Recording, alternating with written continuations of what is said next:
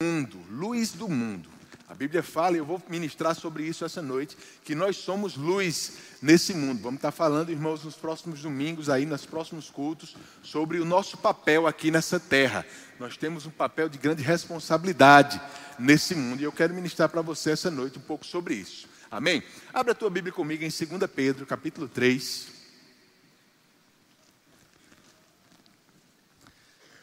2 Pedro 3, eu vou ler esse texto na NVT, na nova versão transformadora, a partir também do versículo 3.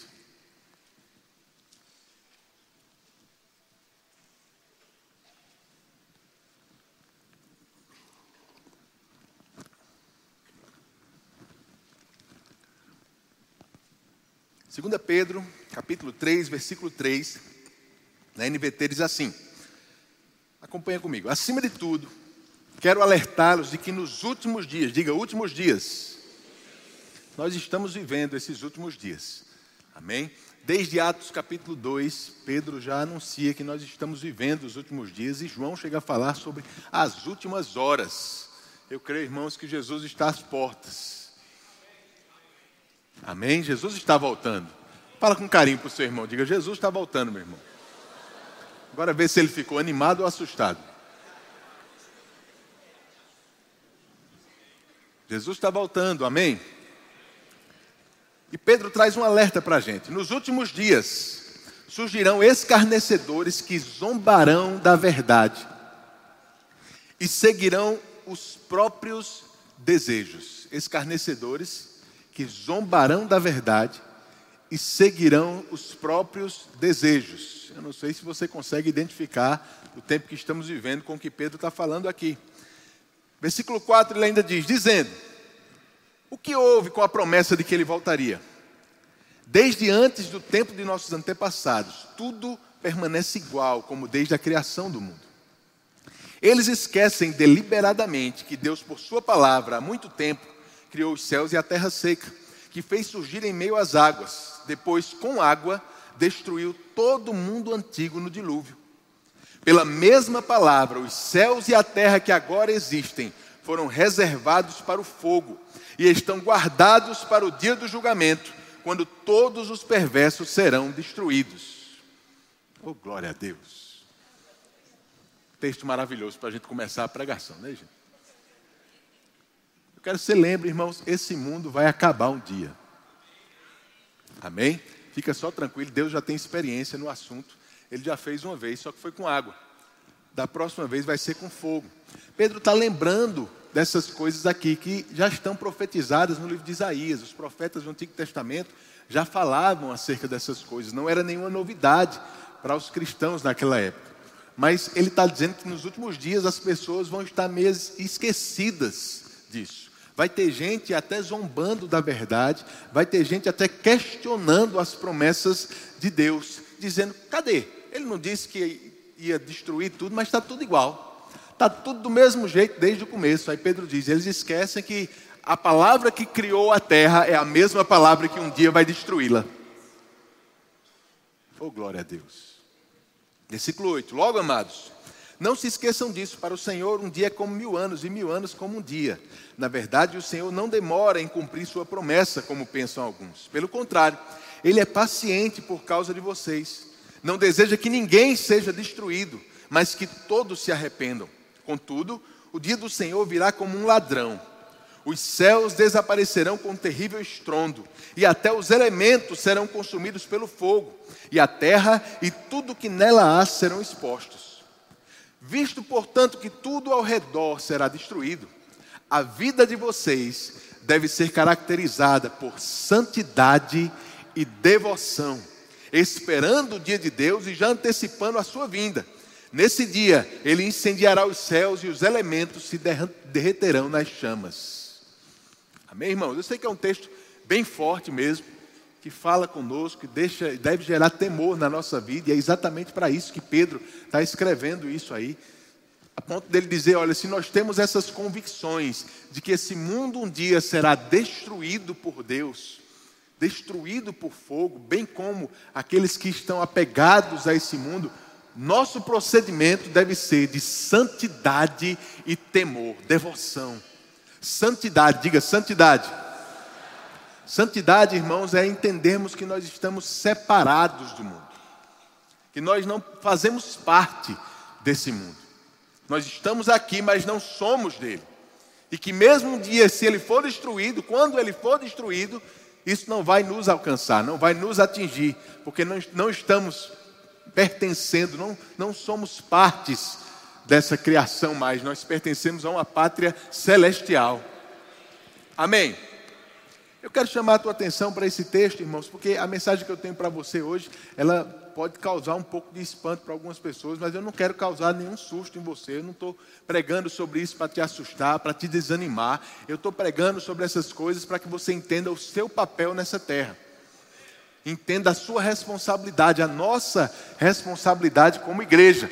Sabe, às vezes, quando a gente não não não está muito familiarizado com o que a palavra fala acerca do mundo espiritual. E é muito comum você ouvir de pregadores até pelo costume mesmo desde o início da igreja as pessoas fazendo uma dualidade entre céu e inferno entre a oposição de Deus e o diabo como se Deus morasse no céu como de fato a Bíblia diz que ele está lá sim e o diabo morasse no inferno. Mas Deixa eu te lembrar uma coisa: a Bíblia não diz que Satanás mora no inferno. Amém? Às vezes a gente traz essa informação como costume para a gente, e às vezes a gente tem até aquela imagem na nossa cabeça que o diabo está morando lá no inferno, com um tridente, né, um caldeirão bem grande, espetando todo mundo que desce para lá. Mas o inferno não é a casa do diabo. E eu sei que essa não deve ser uma informação nova para você, mas é uma informação que muitas vezes não está muito clara na nossa consciência. O diabo ele não mora no inferno. Você sabe onde o diabo mora? É aqui com a gente. É nesse mundo. É nessa terra. Amém? A Bíblia diz que vai haver um lugar chamado Lago de Fogo, em que um dia o diabo e os seus demônios vão ser lançados lá. Mas isso não aconteceu ainda. A Bíblia fala que ele mora aqui nessa terra. E, e se a gente não tem esse, esse entendimento muito claro, irmãos, eu creio que a gente pode cair no engano de achar que Deus está no céu, o diabo está no inferno e a gente vive num lugar neutro. Em que as coisas que acontecem aqui, às vezes são boas, às vezes são ruins. Quando o diabo inventa de vir visitar a terra de vez em quando, ele faz umas coisas ruins acontecerem. E isso pode causar um engano na gente, achando que o mundo é um lugar neutro. Mas eu quero te lembrar uma coisa: o mundo não tem nada de neutro, não. Eu quero ler alguns textos para você, só para te esclarecer isso, irmãos. Eu vou passar bem rápido aqui, o pessoal da mídia vai me ajudar com esses textos lá em cima. Mas Mateus capítulo 4, por exemplo, quando Jesus ele é levado até aquele deserto para ser tentado pelo diabo, tanto em Mateus 4 como em Lucas capítulo 4, a gente tem a, a narração dessa tentação, diz que em seguida, no versículo 8, o diabo levou até um monte muito alto e lhe mostrou todos os reinos do mundo e a sua glória. O diabo levou a um lugar alto, mostrou os reinos desse mundo e a sua glória. E é interessante o que Lucas traz lá no capítulo 4, no versículo 6, porque ele diz: Eu lhe darei todo este poder e a glória desses reinos, porque isso me foi entregue e eu posso dar a quem eu quiser diabo diz: Isso me foi entregue. Os reinos desse mundo, a autoridade dessa terra foi entregue a mim e eu faço o que eu quiser. Você só precisa se prostrar e me adorar. E aí Jesus diz: Só o teu Deus adorarás, só a Ele prestarás cultos. Jesus, ele exorta, ele corrige o diabo na parte da adoração, mas ele não corrige ao dizer que os reinos do mundo pertenciam a ele, porque essa informação era verdade. Quando Adão pecou, ele entregou os reinos dessa terra nas mãos de Satanás e assim até hoje. Diga até hoje. E a Bíblia fala muito sobre isso. Eu quero citar alguns textos para você. João capítulo 12, versículo 31.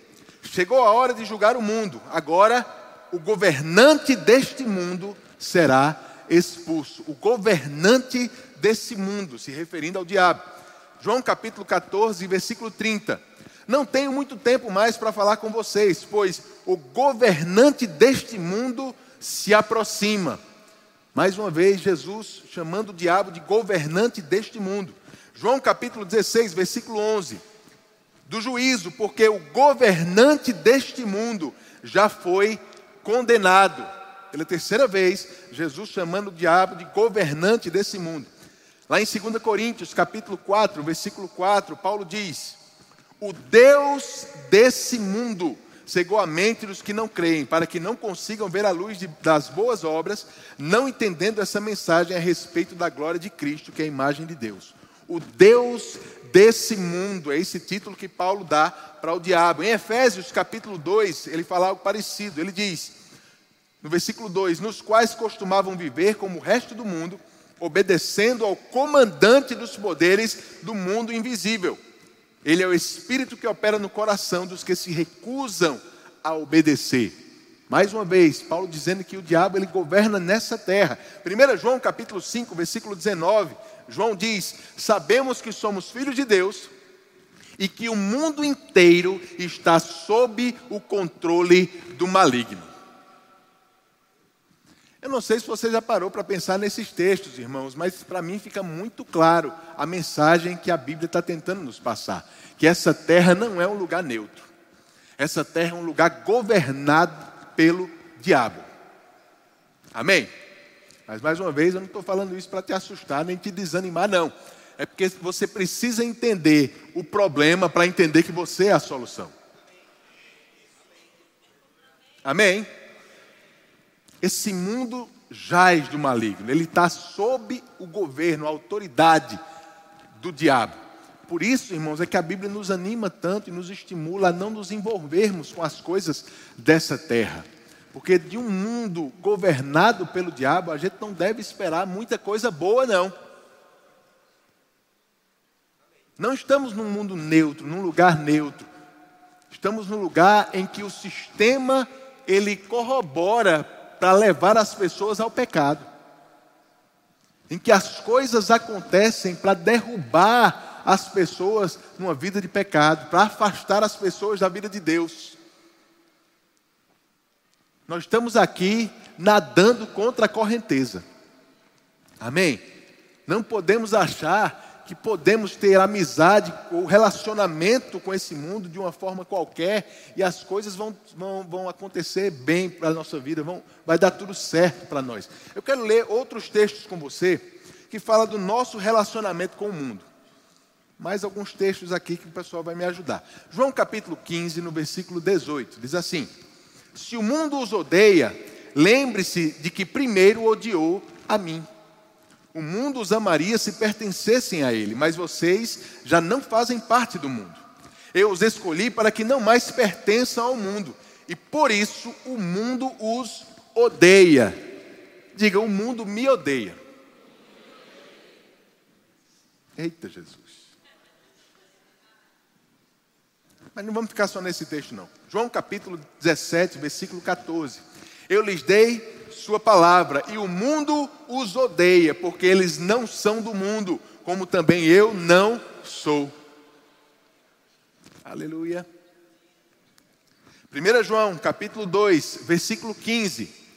Não amem este mundo, nem as coisas que ele oferece, pois quando amam o mundo, o amor do Pai não está em vocês. Aleluia. 1 João capítulo 3, versículo 13. Portanto, meus irmãos, não se surpreendam se o mundo os odiar. 1 João capítulo 4, versículo 5. Eles pertencem a este mundo, falando dos ímpios, portanto falam do ponto de vista do mundo e o mundo os ouve. Nós, porém, pertencemos a Deus. Quem conhece a Deus nos ouve, mas quem não conhece a Deus não nos ouve. Desse modo, sabemos se alguém tem o espírito da verdade ou o espírito do erro. E para finalizar essa parte, Tiago, capítulo 4, versículo 4, quando Tiago diz: adúlteros. Olha que expressão forte, irmãos. Adúlteros não percebem que a amizade com o mundo os torna inimigos de Deus? Repito, se desejam ser amigos do mundo, tornam-se inimigos de Deus. Quero chamar a tua atenção, irmãos, para esses textos que mostram como é o nosso relacionamento com esse mundo. Nós não estamos aqui para passar uma vida divertida de qualquer forma, não. A gente está aqui, irmãos, para lutar contra um sistema mesmo. Um sistema governado pelo diabo.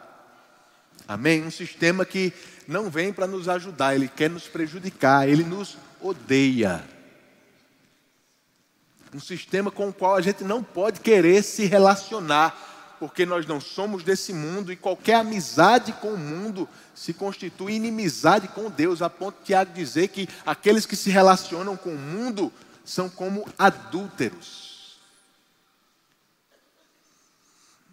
Aleluia! Glória a Deus. Amém. Eu quero deixar isso bem claro na sua, na sua consciência, irmãos, porque a gente vai falar um pouco do papel da igreja aqui. E o papel da igreja é fundamental para que tudo isso que eu falei para você não nos atinja, não nos, não nos alcance, e não faça com que esse mundo seja destruído de hoje para amanhã, porque vai ser destruído um dia. Amém? Mas Jesus já deixou escrito, já deixou registrado que a igreja seria um, um, alguém que iria influenciar essa terra na direção contrária para onde ela está indo. Como eu te disse, nós estamos aqui nadando contra a correnteza. A notícia boa, irmãos, é que a gente não nada na nossa própria força. Amém? Existe um poder sobre nós para a gente viver aqui nessa terra quase como que astronautas. A gente não é daqui, a gente não pode se contaminar com as coisas daqui, mas o que está fora não está entrando dentro de nós. Como um grande navio no meio do oceano, que está lá por cima de tudo, porque ele não deixa a água entrar dentro dele. Porque no, no dia que a água entrar dentro dele, ele afunda. Mas a gente está por cima. A gente está aqui passando pelos intempéries, pelas tempestades, mas indo na direção que Deus está apontando para nós, que a palavra nos aponta para nós. Abre comigo em João capítulo 17.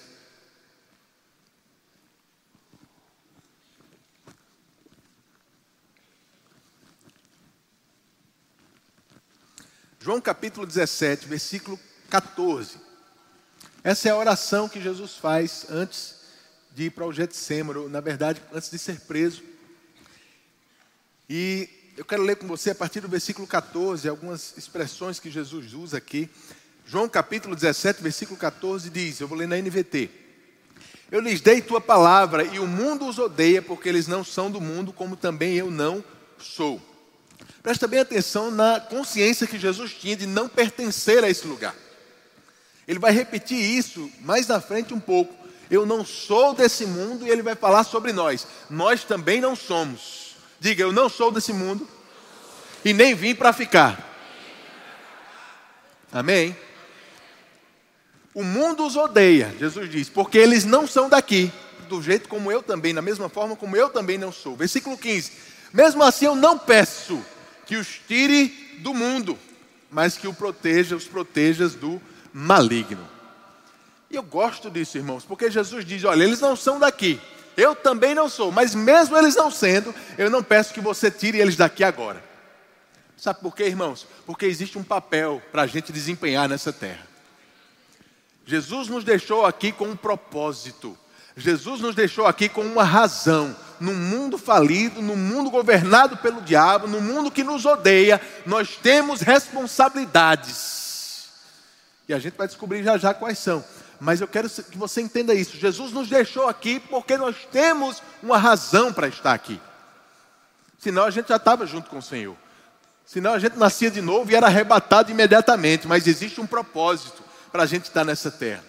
Versículo 16 ele repete: Eles não são deste mundo, como também eu não sou. Consagra-os ou santifica-os na verdade, que é a tua palavra. Assim como tu me enviaste ao mundo, eu os envio ao mundo. Oh, glória a Deus. Jesus diz: Olha, lembra mais uma vez, vocês não são do mundo, como também eu não sou. E ele diz para o Senhor: santifica-os na verdade. Santificar, separar, consagrar, separa-os na verdade. Sabe qual vai ser o grande diferencial entre nós e aqueles que são do mundo, irmãos? Nós seguimos a verdade. A verdade faz toda a diferença entre quem é do mundo e quem não é. A palavra da verdade vai fazer toda a diferença. E eu quero te lembrar o que a gente leu em 2 Pedro 3, onde Pedro diz que nesses últimos dias vão se levantar pessoas para zombar da verdade. Mas a Bíblia diz que a, a, igreja é coluna e baluarte, coluna e alicerce da verdade da palavra nessa terra.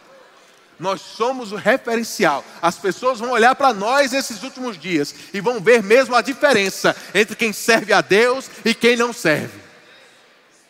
Porque a nossa conduta é diferente, nossos princípios são diferentes, nossas prioridades são diferentes. A gente não está aqui para se misturar com o mundo, porque toda amizade com o mundo é inimizade com Deus. Mas nós estamos aqui com um papel, com uma responsabilidade. Nós fomos enviados para o mundo. Jesus diz: da mesma forma como eu fui enviado, eu envio a eles também. Eu já ministrei sobre isso há um tempo atrás, sobre a forma como fomos enviados. A Bíblia fala sobre esse poder que está sobre as nossas vidas. Não estamos aqui, irmãos, com as mãos abanando, como eu te disse, não estamos aqui nadando contra a correnteza na nossa própria força, mas existe um poder que faz toda a diferença aqui. É interessante o que o próprio Jesus fala em João, no capítulo 14. Eu citei esse texto há pouco. Ele diz: Eu não tenho muito tempo, João capítulo 14, versículo 30. Eu não tenho muito tempo mais para falar com vocês, pois o governante desse mundo se aproxima. Mas ele não para por aí, ele diz: Ele não tem poder algum sobre mim. Aleluia. O governante desse mundo se aproxima, só que ele não tem poder algum sobre mim. Aleluia. Você pode repetir isso? Diga: Ele não tem poder algum sobre mim. Aleluia. Aleluia. Lá em 1 João capítulo 4, versículo 4 diz: Filhinhos, vocês pertencem a Deus e já venceram os falsos profetas, pois o Espírito que está em vocês é maior do que o Espírito que está nesse mundo. É maior, irmãos. O que está em nós é maior. Ele não tem poder sobre nós. Lá em Efésios capítulo 1, versículo 21 falando sobre Jesus, diz: agora ele está muito acima. Eu gosto dessa palavra, dessa expressão aqui. Ele está muito acima de qualquer governante, autoridade, poder, líder ou qualquer outro nome, não apenas neste mundo, mas também no futuro. Muito acima, diga muito acima. Não existe uma disputa entre Deus e o diabo, irmãos. Não existe. É como você querendo disputar com uma formiga. Não existe disputa entre Deus e o diabo, porque o poder que está do nosso lado é muito maior, está muito acima do que qualquer autoridade nesse mundo, inclusive a dele. Ele não tem poder sobre nós, maior é quem está em nós do que quem está nesse mundo. Amém? Foi assim que Jesus nos enviou. Eu vou enviá-los como eu fui enviado. Dizendo isso aos discípulos em João capítulo 20, ele sopra sobre eles o Espírito Santo. É esse Espírito na nossa vida que faz a gente muito maior do que qualquer influência demoníaca que pode existir nesse mundo. Esse mundo está sim sob o poder do diabo, irmãos, mas nada daqui tem poder para nos tocar se a gente não quiser. Se a gente fizer a nossa parte, se a gente cumprir bem, cumprir bem o nosso papel, nenhuma autoridade que o diabo tem nessa terra pode influenciar a nossa vida, pode trazer dano contra nós. Vai comigo para Mateus capítulo 5. É um dos textos do nosso tema da vez. Mateus capítulo 5, versículo 11.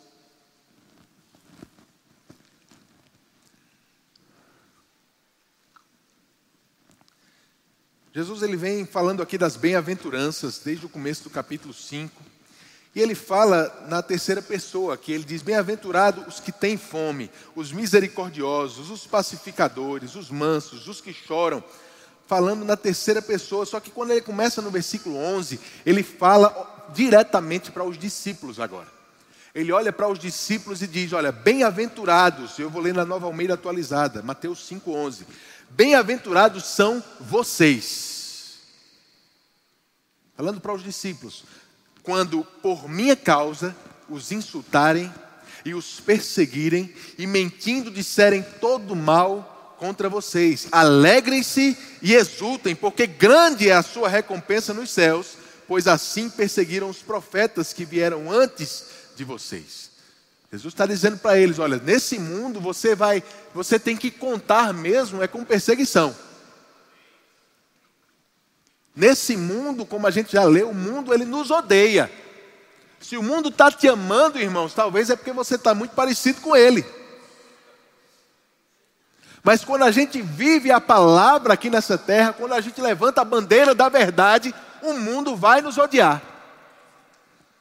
Jesus diz: Olha, o discípulo não pode ser maior do que o mestre. Se perseguiram a mim, vão perseguir você também.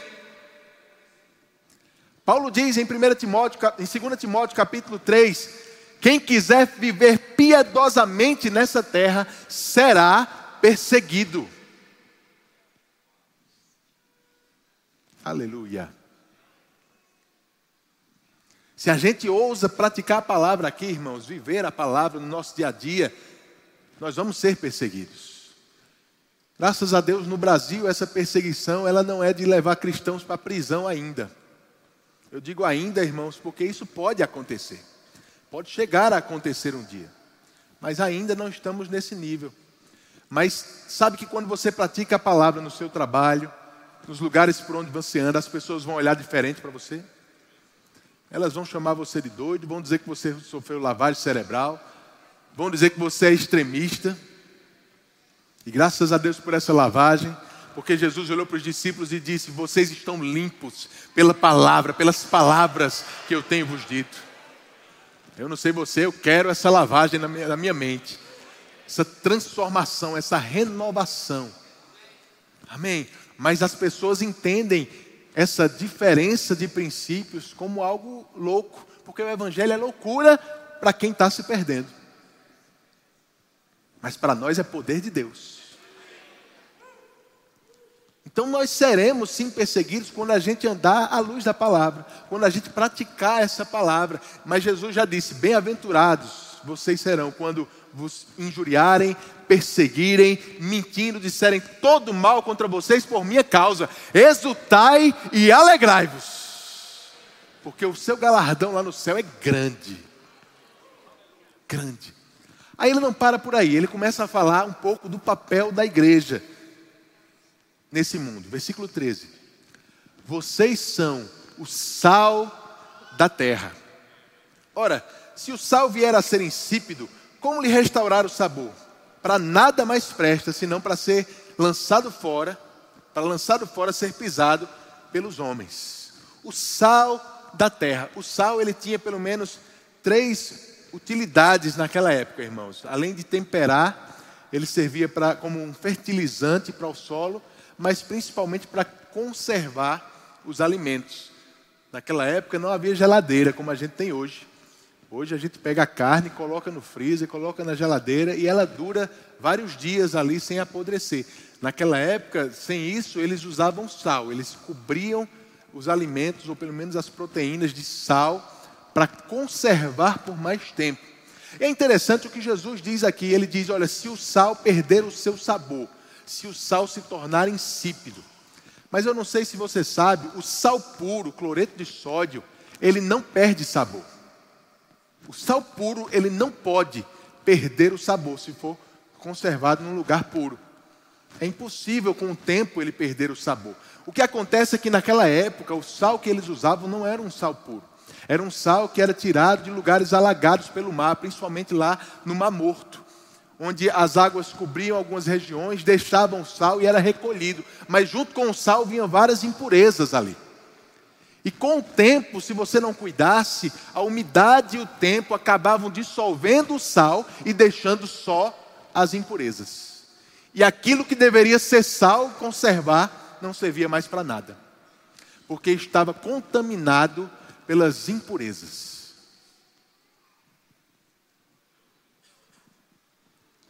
Jesus disse que nós somos o sal dessa terra, irmãos. A gente já leu 2 Pedro capítulo 3. Esse mundo vai ser destruído um dia. A gente não está aqui para impedir que isso aconteça. A gente está aqui para atrasar o processo.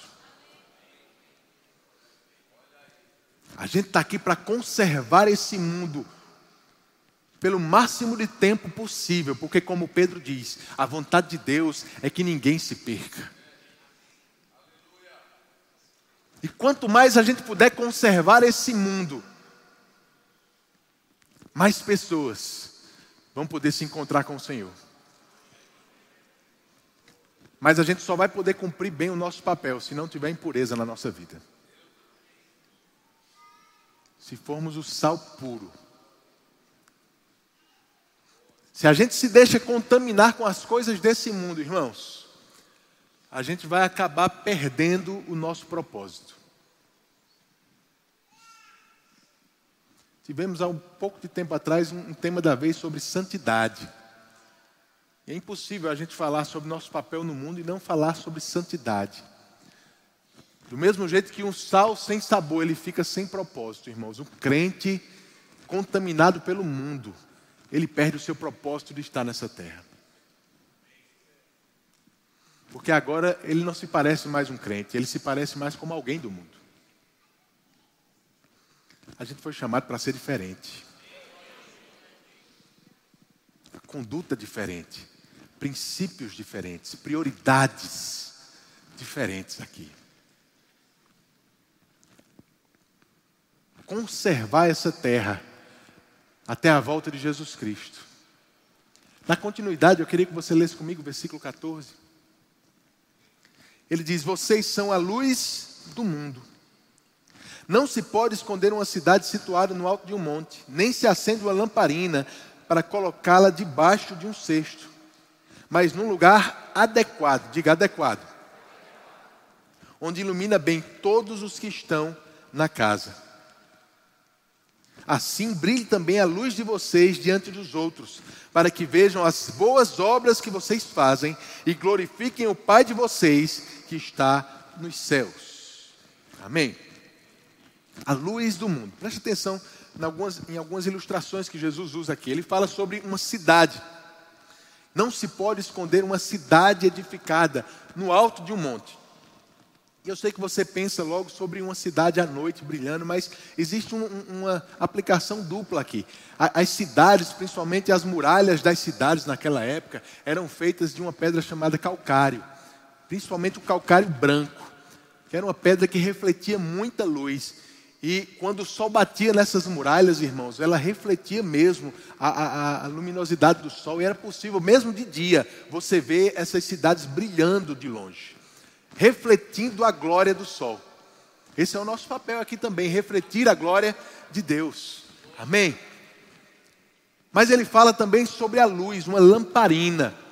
E eu quero que você lembre que naquela época, quando ele fala de uma luz, ele não está falando de um refletor como esse aqui. Ele não está falando de uma lanterna forte. Eu não sei se você lembra daquela história de Aladim. Mas sabe aquela lâmpada de Aladim? Aquela... Eram parecidas as lamparinas de óleo naquela época. Uma coisinha pequena, cheia de óleo, que brilhava uma chama na ponta. Uma luz bem modesta, bem discreta, irmãos.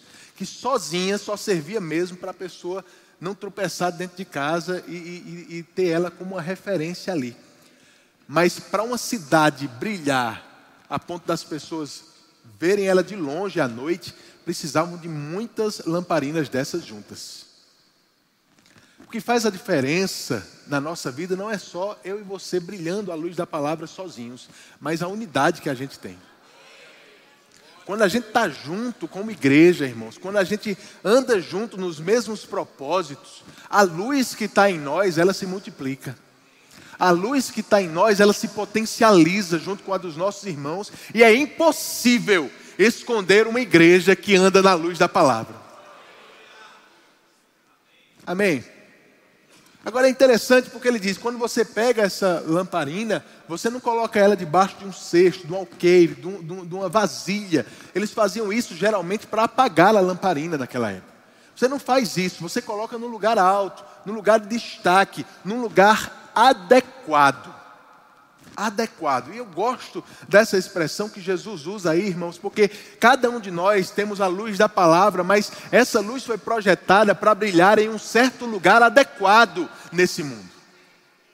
Cada um de nós tem um chamado da parte de Deus para influenciar esse mundo lá fora de uma forma diferente através do teu trabalho, no teu comércio, da tua profissão, dos teus estudos, onde você anda, você tem que procurar qual é o lugar adequado que Deus quer te encaixar para você ser uma luz nessa terra.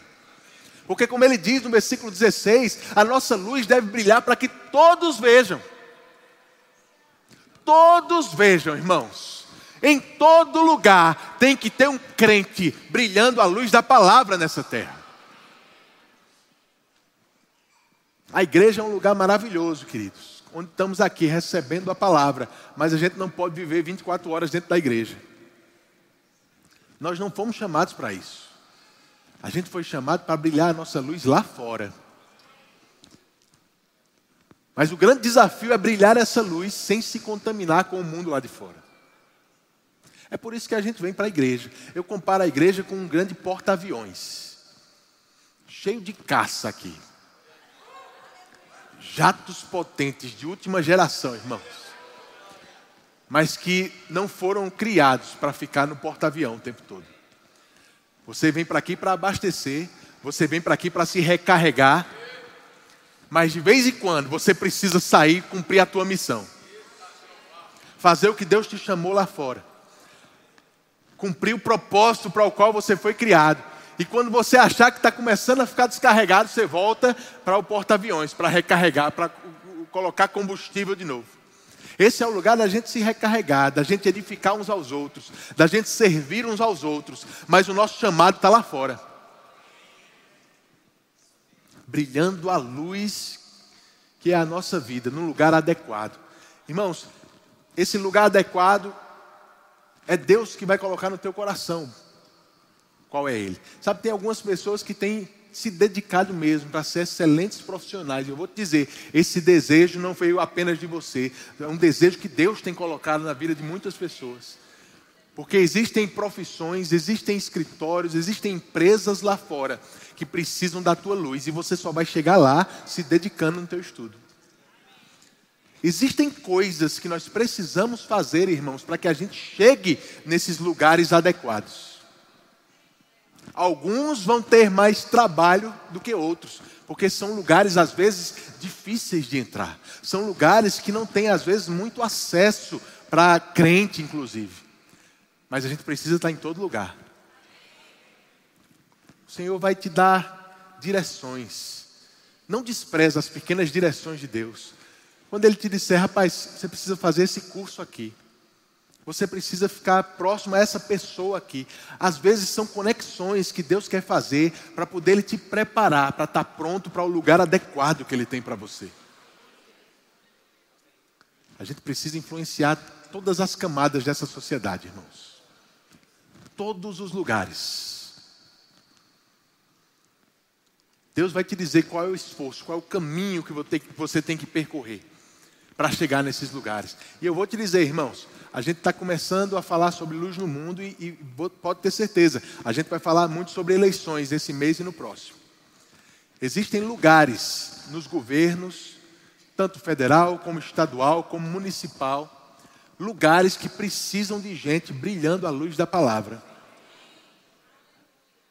Precisa ter luz nesses lugares também, irmãos. Precisamos.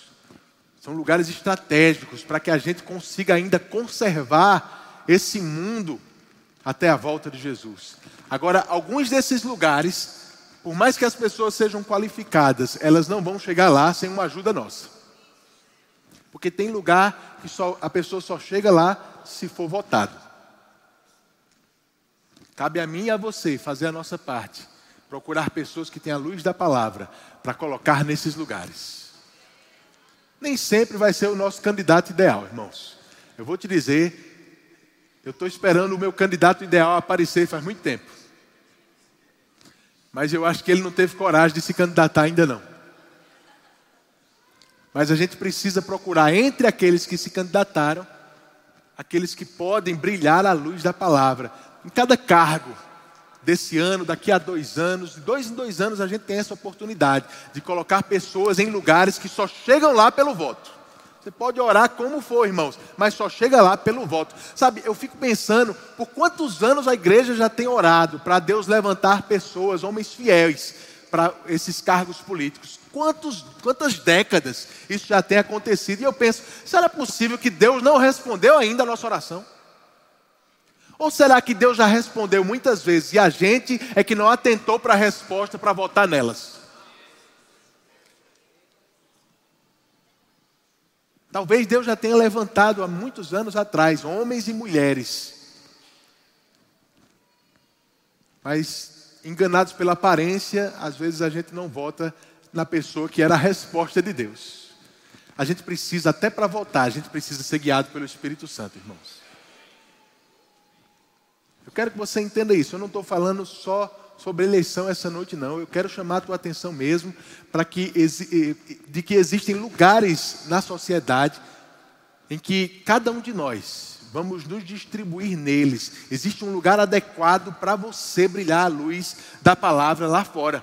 Para você ser essa influência, para você ser o sal, para você ser a luz da palavra nesse mundo. E Deus vai te dirigir em como chegar nesse lugar. Deus vai te guiar em como você precisa se especializar, no, no, curso que você precisa fazer, nas conexões que você precisa ter para chegar. Deus quer pessoas de influência cheias da palavra dessa terra.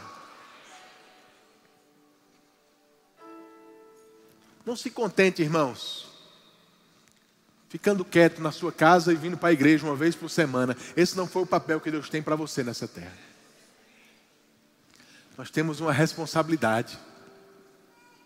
Nós temos um chamado, irmãos, de ser sal e luz aqui na terra. Filipenses, capítulo 2, no versículo 15. Paulo diz: De modo que ninguém possa acusá-los, levem uma vida pura e inculpável, como filhos de Deus, brilhando como luzes resplandecentes no mundo cheio de gente corrompida e perversa. Brilhando no meio de uma geração incrédula e pervertida, como diz a versão atualizada. Romanos 12 diz, irmãos, que nós não podemos nos conformar com esse mundo. Eu gosto como a NVT traz, diz que nós não devemos imitar o comportamento e os costumes desse mundo, porque se conformar é isso, é ter a mesma forma, é, é, é se comportar do mesmo jeito, é falar do mesmo jeito. Nós não fomos chamados para nos conformar a esse mundo, mas nós fomos chamados para conformar esse mundo à palavra de Deus, a fazer com que no nosso no nosso raio de influência, as coisas aconteçam segundo a palavra. Eu não tenho esperança, irmãos, de que a gente vai conseguir levar o mundo todo no sentido contrário. Mas a gente precisa levar aquilo que está no nosso raio de influência. As pessoas, precisamos influenciar as pessoas que estão próximas de nós Precisamos levar essa palavra, levar esses princípios, mostrar que essa falsa verdade que o mundo está pregando, irmãos, é diferente da verdade da palavra. A única verdade que liberta, a única verdade que salva, a única verdade que transforma vidas é a palavra de Deus. E a tua conduta, o teu comportamento vai levar pessoas para a palavra. Porque as pessoas estão vivendo vidas lá fora, irmãos, descendo ladeira abaixo, mas a sua vida está indo ladeira acima. As pessoas estão vivendo em famílias desestruturadas, mas elas vão olhar para você e vão ver na sua família que família é um projeto de Deus que foi criado para dar certo. Que se funciona para você, pode funcionar para elas também. As pessoas vão ver na sua vida, irmãos, que é possível viver contente em qualquer situação. viver em paz. Que ansiedade e depressão não é a vontade de Deus para as pessoas. Mas o reino de Deus é justiça, paz e alegria no Espírito Santo.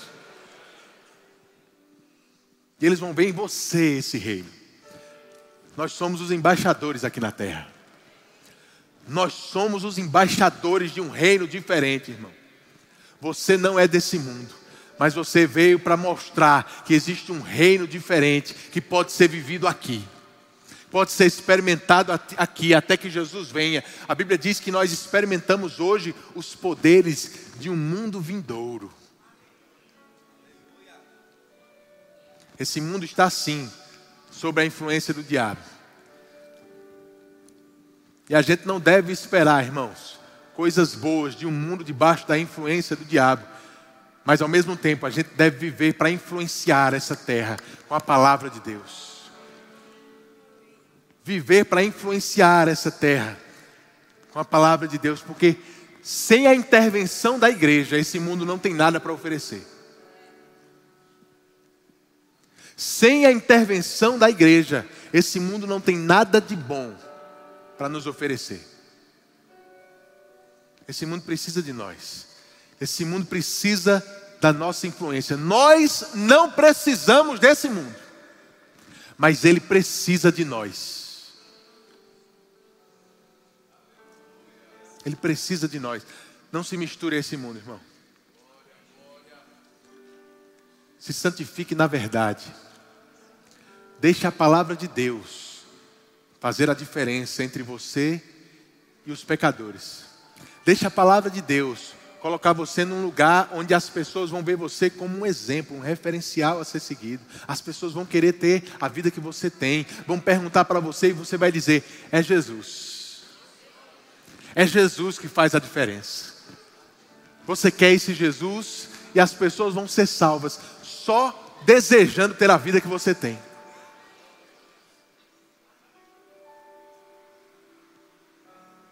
Mas têm uma vida diferente. Elas não vão desejar a sua vida se a sua vida for igual a delas. É possível, irmãos. Eu sei que quando a gente olha lá para fora, às vezes a gente pode até desanimar. A gente vê um mundo caindo em pecado. Mas João fala sobre isso em Apocalipse capítulo 20. Ele diz: Nesses últimos dias, o santo santifique-se mais, o justo continue na prática da justiça. O ímpio vai continuar em impiedade. Mas a minha e a sua responsabilidade aqui é mostrar que existe uma diferença entre aquele que serve a Deus e o que não serve. Você vai prosperar quando a economia não estiver tão bem assim. Você vai estar em saúde quando a, a saúde lá fora não estiver contribuindo para isso. Você vai estar em paz e alegria quando as pessoas estiverem preocupadas, porque a gente não vive de acordo com as regras do mundo.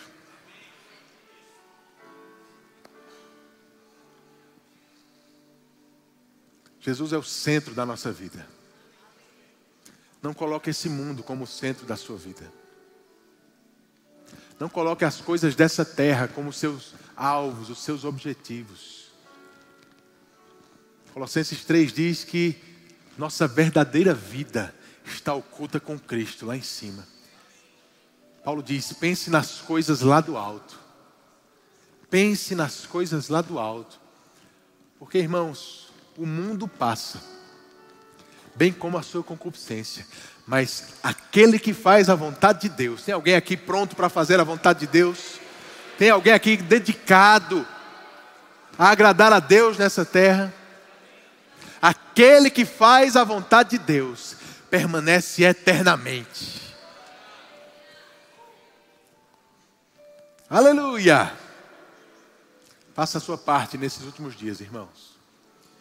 Eu não estou falando mais só sobre a eleição, não. Eu estou falando sobre a distorção de princípios que está sendo pintado lá fora. Não pense que isso está longe da gente, não. Semana passada tinha uma adolescente, uma jovem, querendo usar o banheiro masculino aqui da igreja. Porque se sentia homem. Isso não está longe da gente, não, irmãos. Mas graças a Deus, Deus está nos colocando nos lugares adequados. Para a gente mostrar que ainda existe um padrão que agrada a Deus e que deve ser vivido nessa terra. Por mais que o diabo tenha autoridade, por mais que ele esteja tentando influenciar, muito maior é quem está em nós. Muito maior, você pode ficar de pé? Muito maior é quem está em nós.